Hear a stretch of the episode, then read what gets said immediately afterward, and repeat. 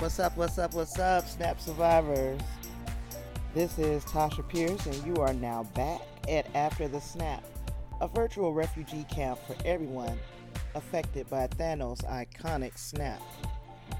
Um, so, hey, how's everybody doing today? Hope everybody is doing pretty good. Um, I'm recording this on Election Day, so if we, uh, if we voted, and we voted with our conscience, you have nothing to worry about. Uh, today, what we're going to be discussing for the big topic of the episode is who wore it better. And by it, we're talking about the cowl, Batman's cowl. Who wore that cowl better? But before we get into uh, that, we're going to talk a little bit of Marvel business, and we're going to get that out of the way. Um, the art of the movie, that is the Avengers: Infinity War concept art book that is showcasing uh, different looks for our favorite heroes. The book is released today, Election Day, so I can't wait to get my fingers on that, get my hands on it, and uh, maybe in a future episode we'll talk about what I liked the most in that uh, in that book. And then we will also know that we are uh, a month now out of the comic book series that is going to be revolving around Killmonger. It's going to actually give uh, give his uh, backstory a little body, uh, talk about uh, him from the point of his graduation from M I T until he became the character that we met in Black Panther. So that should be coming out December the sixth, unless they have changed the uh, the drop dates for that. So we'll be looking for that and maybe have a lengthy discussion on Killmonger. Now, I was just perusing things through the internet today, and I saw that Marvel's unreleased Fantastic Four film is on YouTube. So I'm going to be taking a look at that uh, later, and hopefully you will too, so that when uh, when I do discuss that, you'll be up on what's going on, and maybe we can uh, we can lament over that together, because from what I'm understanding, it's as big a mess as everything else that was surrounding the uh, Fantastic Four. And it was unfortunate that the Fantastic Four got such poor treatment early on, but I got a feeling that that's going to be rectified in the M C U. We also learned this week that Marvel's, uh, Marvel actually ended a sixteen-month streak of releasing content on T V or the big screen. So on T V and the big screen, we've had them for sixteen months straight, and then now suddenly stopped. That doesn't mean we're not getting them in other mediums, though, because uh, Wolverine: The Lost Trail, the podcast, has gotten a second season. So yeah, we'll get a second season of Marvel's scripted podcast, Wolverine. This one will be called The Last Night. It's going to be released in the winter of next year. It's going to be exclusively available on Stitcher. One other thing that I noticed in other medium, um, you can purchase high-resolution stills of popular moments in from the M C U. And I saw a couple of them on the website, and they look phenomenal. Uh, there was a Black Panther one that I had my eye on. They run from about one hundred ninety-nine dollars to four hundred ninety-five dollars. So you're not getting them for cheap.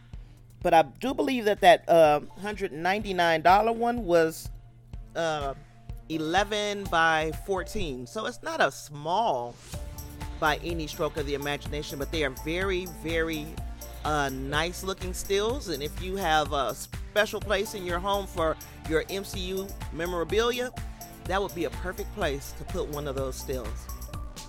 Before I go into my last piece of Marvel uh, business, I would like to ask everyone to uh, head over to iTunes and give me a five-star review on uh, the Apple Podcast app. I will actually, uh, I need to move up in the ranks, and I also need comments to let me know what I can do better as far as the show is concerned. I'm going to thank you in advance for doing that for me. I really appreciate it. And it's going to do a whole lot as far as making the show grow. Okay, the last little bit of Marvel business is, I guess it's a theory. So it's basically a theory uh, that I got when I was watching the uh, New Rockstars on YouTube, and that's a they are an excellent. They do a lot of breakdowns. So it's an excellent YouTube channel for people who are comic book heads or movie heads in general, because they also cover uh, the D C E U. They cover some of the bigger horror films. Any big movie that's coming out, New Rockstars is going to have some type of content about it. And um, I'm subscribed to their channel because I really do enjoy their content. But their video that I watched uh, earlier today was concerning the quantum realm and the descriptions that we get of the quantum realm. Because if we remember, when Doctor Strange was uh, hurtling through all these different multiverses after uh, the Ancient One opened his third eye and pushed him out of his body, basically, um, we noticed that he was going through all these different dimensions, and some of them looked uh, pretty scary, to, to say the least, and then others looked, you know, a little bit more benign. Well, we're to understand that one of those dimensions that he floated past and he kind of paused at was the quantum realm. As he was pausing at that very area, the Ancient One was saying that some of these universes are benevolent and life-giving. So we're asking ourselves, is is the Ancient One alluding to the fact that we don't have anything to worry about in the quantum realm?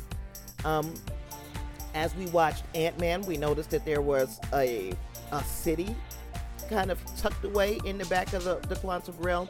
And when we think of Janet Van Dyne, when she spoke of the quantum realm, she was speaking of uh, actually not just uh, changing, but evolving. So does the quantum realm allow a person who has entered it to evolve, to, to reach a different state?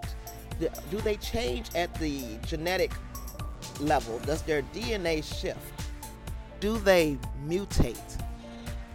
Because that last word is the word that is uh, the most important in this theory, because the word mutate leads you back to mutant.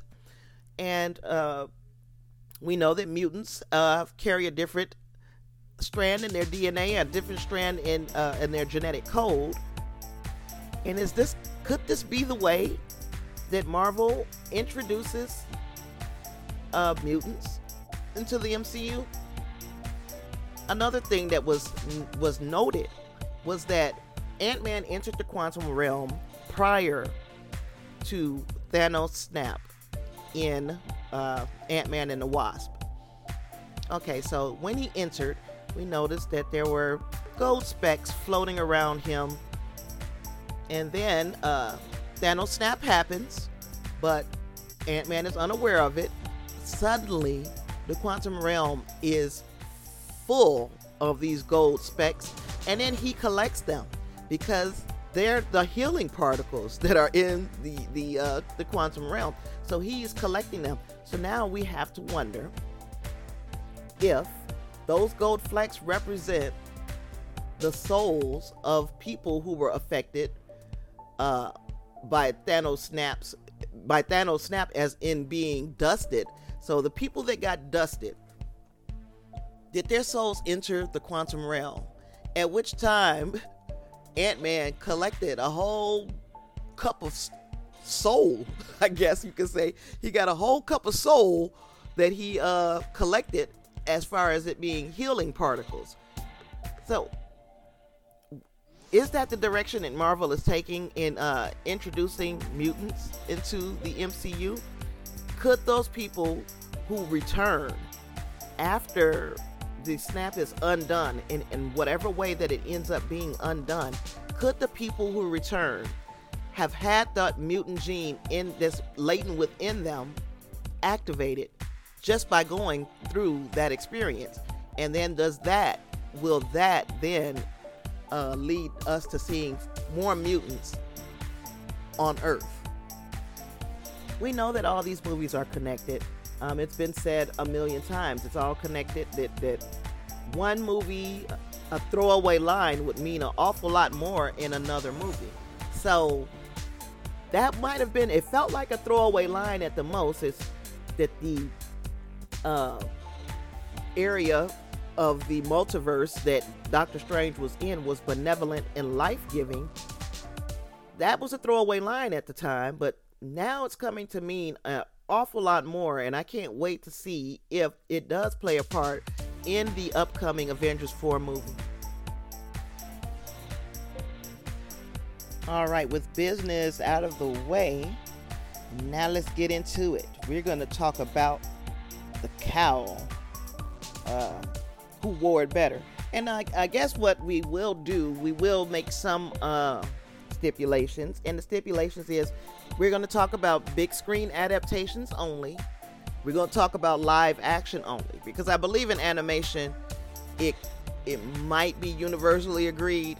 I'm not one hundred percent sure, but I know in my book, Kevin Conroy is Batman uh, as far as animation goes. So because I didn't feel like there was a big competition, I uh, I didn't include animation because Will Arnett in the, uh, in the Lego movie was a good Batman.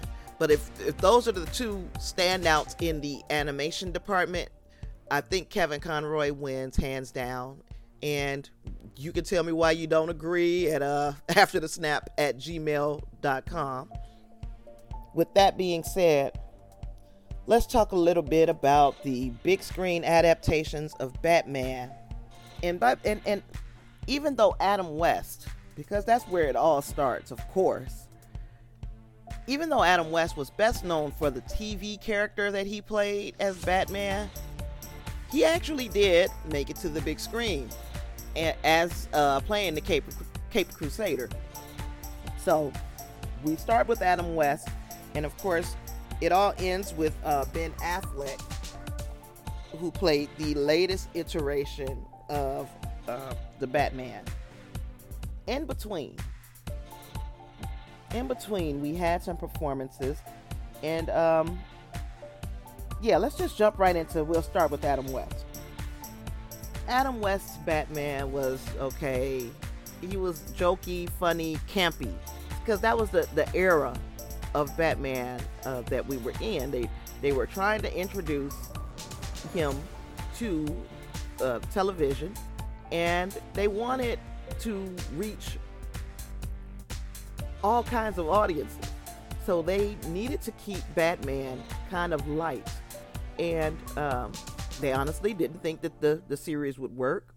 They were wrong. Uh, Adam West played Batman, Bruce Wayne, pretty well. He, uh, a- as far as what was asked of him, and what was asked of him to, was to play the part seriously, even though it was uh, comedically written.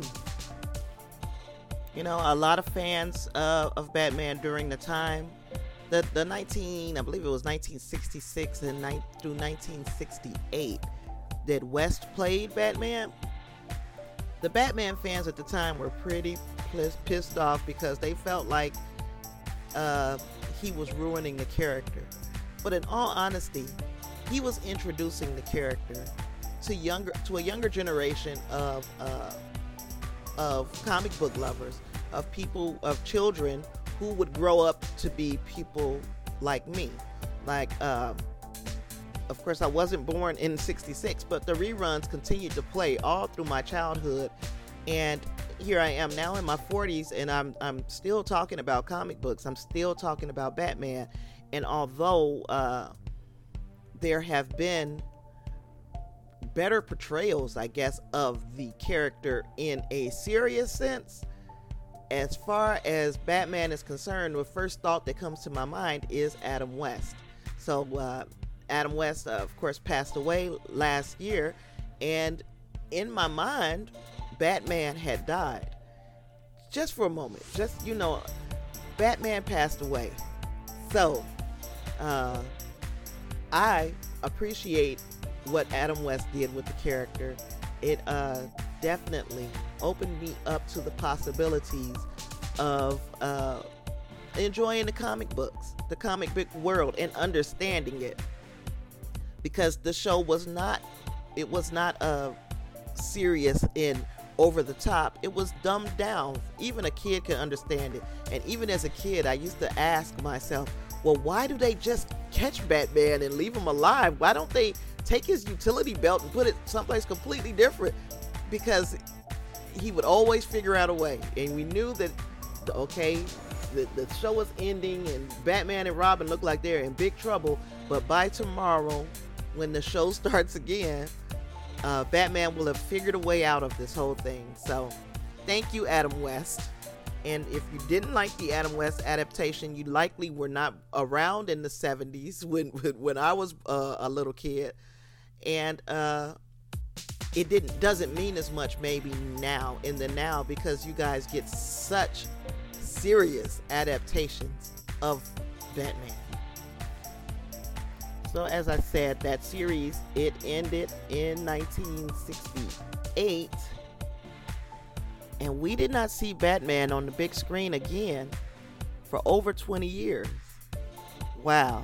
So by the time we get to uh, the twenty plus years that, uh, that happened between Adam West's Batman and our next iteration of Batman, I was a teenager. I was ready for something a little more serious. So, uh, so what we got in nineteen eighty-nine's Batman was Michael Keaton.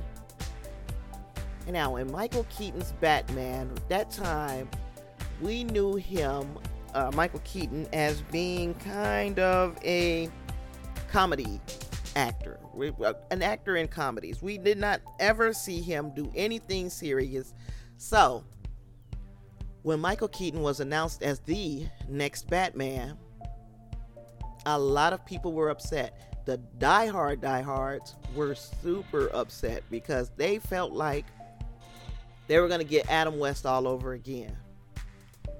I think something like fifty thousand letters were sent to uh, Warner Brothers, just like, you guys are getting this wrong, you know. So, uh, Michael Keaton still con- remained in the role, and we got the Tim Burton adaptation of Batman. And let me tell you, for everybody who was all upset and up in arms, we might have gotten what is arguably one of the best portrayals of the Batman ever. Uh, and, and that's who we're talking about. We're talking about the Batman, not so much Bruce Wayne, even though they're the same, two sides of the same coin. It's agreed that Michael Keaton could have been a better Bruce Wayne because uh, his Bruce Wayne was kind of insecure and a little self-conscious, and uh, but his Batman was very assured and spot on. His Batman was spot on. So uh, that's a, that was one of the issues. And as a matter of fact, I would say, given the time, because this was nineteen eighty-nine, the only issue with Michael Keaton's portrayal of the Caped Crusader was his take on Bruce Wayne. For the time, the period that we were in, his Batman was spot on. The costume was spot on. The Batmobile was spot on. The movie was great. We got uh, Jack Nicholson as the Joker. I'm not going to Joker you to death because uh, that's going to be another episode, of course. We're, we'll talk about the, the Jokers, but as far as Batman is concerned, he, Michael Keaton, may have turned in one of the best performances uh, ever.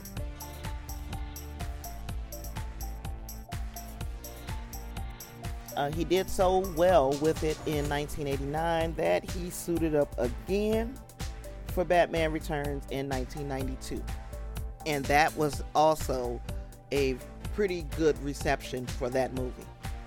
So the Mi- Michael Keaton adaptation, it changed the way we saw Batman.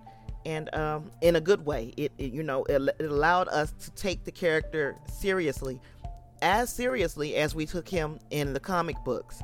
Uh, again, Adam West, for the time period that we were in, and maybe I'm only saying this because I was a child when Adam West portrayed Batman, but for the time period we were in, that was great.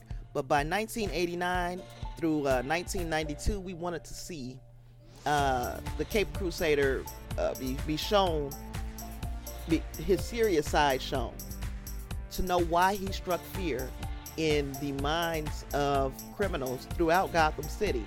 So we got that with Michael Keaton. Um, and in nineteen ninety-five, we got our next Batman. The uh, the uh, mantle was handed over to Val Kilmer, and in uh, Val Kilmer, allegedly, he accepted the role. He didn't even uh, see the script, and he didn't even know who was directing. He, that's how much he knew he wanted to play Batman. And as far as the face, he had the face for Batman, very handsome.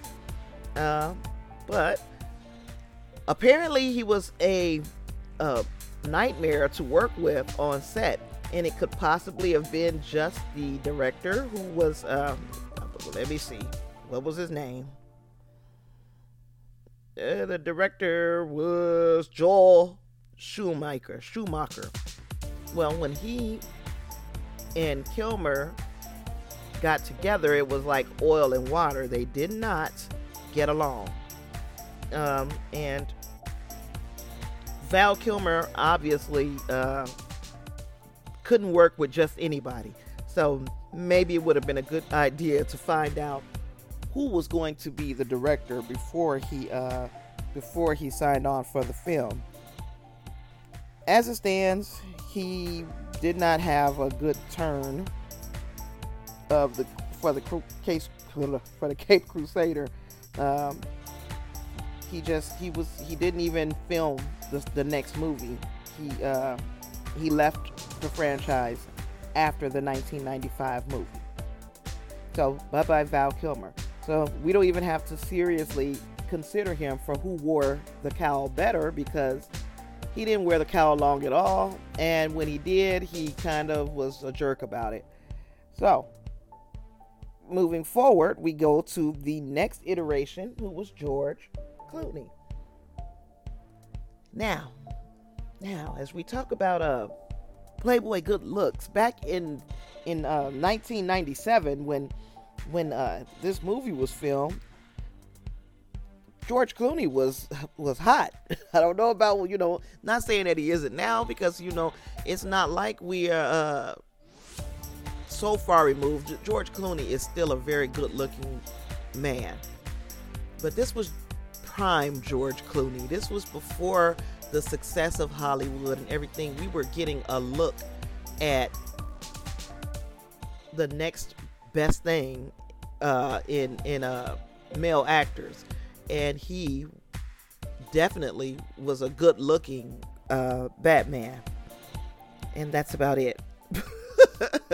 That's about it. He was very good-looking, but he sucked. Yes, he sucked. He was very, very, uh, very just oh, you could just. forget him that he even ever played Batman. That's how bad it was. And it wasn't enough that he sucked. His acting sucked.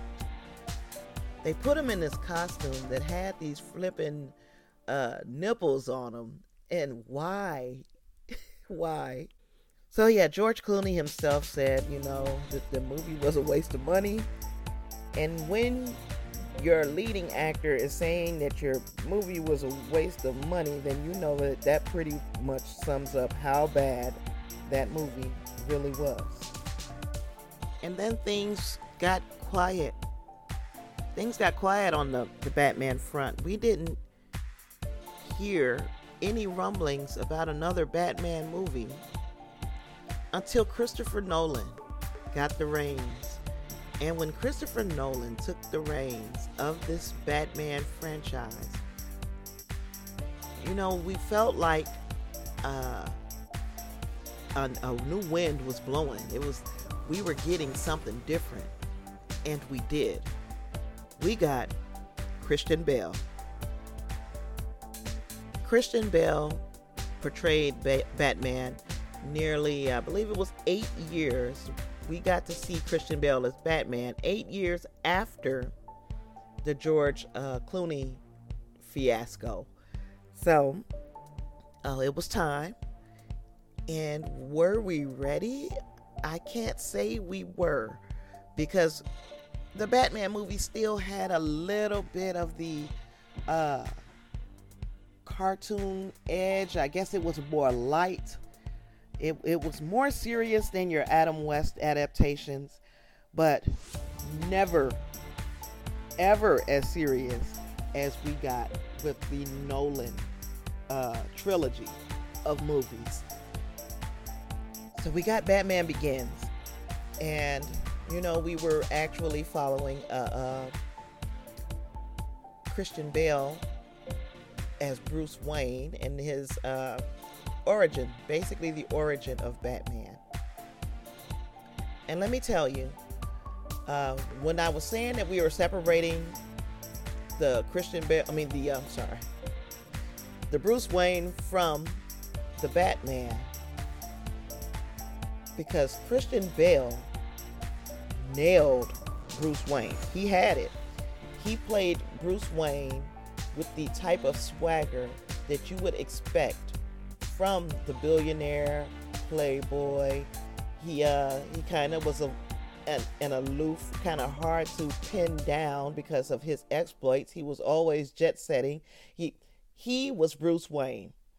If you did not believe uh, that Bruce Wayne, if you didn't know that Bruce Wayne didn't exist, and somebody introduced you to him as Bruce Wayne, you would believe it. Um, then we go into uh, The Dark Knight. And The Dark Knight, to me, is could arguably be the best Batman movie that was ever put on screen. Um, the writing was there, the direction was there, the acting was there, the, su- the supporting actors, the supporting cast, and I could easily get into Heath Ledger right now, but his over-the-top performance of Joker, you know, if that's what you have to bounce off of as Batman, then you've already got a pretty good starting point. If if you have to bounce off of that, that is actually, um, he did you a big service. He's going to make your acting look that much better. So, uh, Christian Bale uh, was actually gifted the best ensemble that you could have had for a Batman movie. Uh, A-list direction from Christopher Nolan. The writing team did an excellent job with the script. The costumers, the set pieces, everything was just so A plus that uh, Christian Bale, all he really had to do was show up. So he was gifted the easiest uh, adaptation of Batman because he had such greatness surrounding him, directing him, showing him what moves to make. Uh, it, it would have been hard for him to mess that, that up. And he didn't. In fact, the biggest complaint we get about uh, Christian Bale is the voice. The voice, the Batman voice. He he kind of was like, I'm Batman. He sounded like uh, he sounded like he was doing prank calls. That's that's the voice that he had, and nobody liked it, but he continued to do it because that was his vision of what Batman sounded like, and you know it it uh. It played well when we got to The Dark Knight Rises, because then you had uh, you had uh, Tom Hardy playing Bale, and he kind of had his distinct inflections with his voice and that sort of thing. So those two voices kind of, wow, that made it for a heck of a movie. But anyway, The Dark Knight Rises was an excellent movie as well. Uh, still Christopher Nolan directed. Christian Bale at this point, Uh, turned in one of the most memorable adaptations of Batman. He, um, of course, like I said, he was gifted by being in this time period with the ensemble that was around him. Christian Bale got handed the golden uh, Batman cowl. He could not have done too terribly with what he had around him. And then we got Ben Affleck. Now, what I failed to mention about most of the other uh, iterations of Batman, let me, excuse me, let me take a little drink here.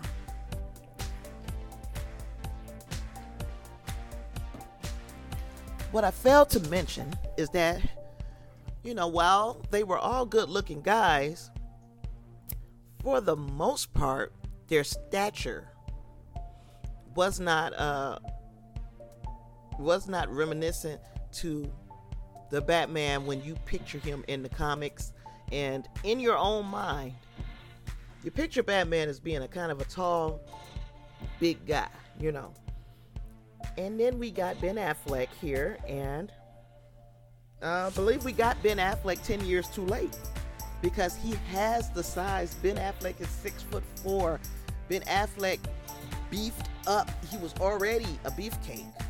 Then he beefed up even more to where his body was like, I think they say it was something like he bulked up seventy pounds of muscle, just muscle, on his body.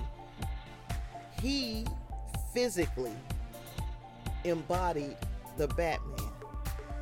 Um, and he played the Batman in uh, Batman v Superman. He played him in a cameo on Suicide Squad. And then we got him in Justice League. And I say ten years too late because uh, Ben Affleck is probably forty-five years old. And no, that's not uh, old in, in superhero terms, but it is old in Batman terms, because Batman is a physical character. His uh, he he does a lot with his body. He's a martial artist. He uh, is floating through the sky. He's climbing walls. He's doing he's doing an awful lot with his body. And to just get forty-five year old Ben Affleck, we know we already know at this point that we're not going to have him for ten to fifteen years doing Batman stuff. So I feel like if we would have got Ben Affleck ten years ago, he could have uh, carried he could have carried the D C E U. But we got him now, and again, he looked great as Batman. He may have been a victim, like the reverse Christian Bale. He may have been a victim of the director, the director, and the writing. And also the studio. It's all the studio's fault, you know. And I, I think I talked about this in uh, prior episodes where, you know, they were in such a rush to get this movie done. And you had uh, Zack Snyder, who uh, had his own vision of what he wanted to see, how he wanted to see things go with Justice League, and uh, it just it just didn't turn out well. Uh, fans didn't like it universally, and the critics hated it.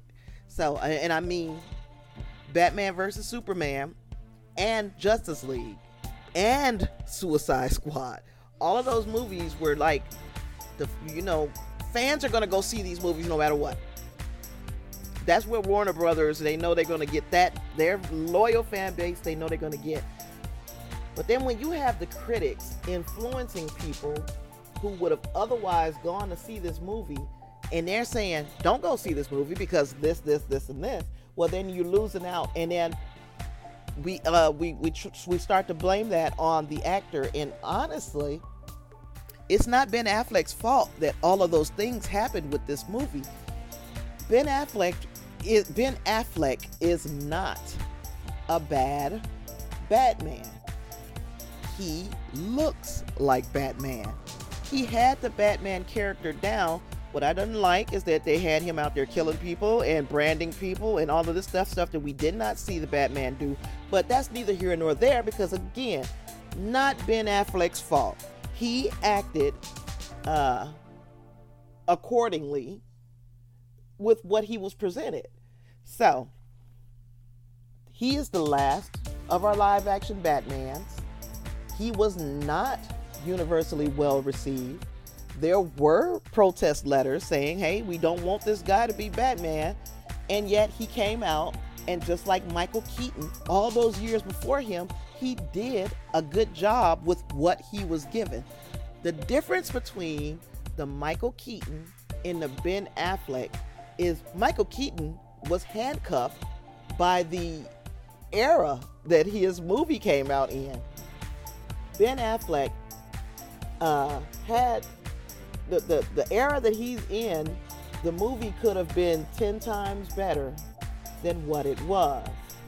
So, as it stands, the question was from the beginning, who wore it better? Who wore the cowl better? And I'm going to answer this question very, very, very uh, controversially. And I'm going to say Ben Affleck wore the cowl better. Who was the better Batman of the three? If I had to rank the Batman, just that, I'm going Keaton, Bale, Affleck. I'm not even adding those other guys in. Michael Keaton, because I continuously say the era that he was in, perfect Batman, perfect. We can move his acting into the Christian Bale spot. If we took that same Michael Keaton and put him there, he's a better Batman. Not a better Bruce Wayne, but a better Batman than than Christian Bale. And con- conversely, uh, we could put Ben Affleck in any of their spots, and he looks the part of Batman. But who nailed the character? Michael Keaton. Second is Christian Bale. Third is Affleck, and he's only because he was stymied by what he had as directors and uh, writing and and the such. Things that were completely out of his control. It had nothing to do with Ben Affleck or his acting, but uh, or you know where they going from from now, five years from now, or what they're gonna do five years ago. Right in the here and now, he did capture the look of Batman, so he wore the cowl better. But the better Batman to me was Michael Keaton. And what about you? What do you think? Who was the better B- Batman, and who wore the cowl better? You know, uh, it's just like saying a, a woman with a dress. You got two women with the same dress on. Who wore it better? Okay, who wore the dress better doesn't make her the better woman. It just means that she looked better in this dress. And to me, as far as the look of Batman, if I could put Ben Affleck in all the iterations of Batman, I think the franchise would be better for it, because he does look the part. So um, if you agree with me, I'd love to hear it. If you disagree, I'd be even more interested in knowing why. Uh, I appreciate the listenership. I've got a couple of people actually listening now, uh, which is pretty funny. Um, because it, like I said, it's just a couple. I'm like, I'm actually really just talking to myself and you, you know who you are. So hopefully this audience grows, and uh, we can help that. If you go over to Apple iTunes or Apple Podcasts, whatever we're calling it these days, and give me a five-star review. You can leave a message and tell me, uh, leave a comment and tell me what you think I could do better. Um, you can email me at afterthesnap at gmail dot com if you really want to get into the nitty-gritty of what I could do better, or giving me your opinions on how you feel about the Batman issues or any issues that I've brought up through uh, throughout the, sto- the the show today. I would be more than happy to hear and possibly read on a future episode. And uh, outside of that, I guess it's time to wrap things up. I'm not going to say anything about people, more new people coming onto the uh, the campsite, because you already know we're a growing community. So uh, tell a friend, let everybody know. If you if you know people who are interested in this type of content, tell them about me. And uh, again, I will be very, very, very grateful for uh, all five-star reviews on on uh, on the Apple Podcast page. With all of that being said, thank you very much for listening to this week. I will catch you next week on Friday. And until then, keep it light. I'll catch you on the flip.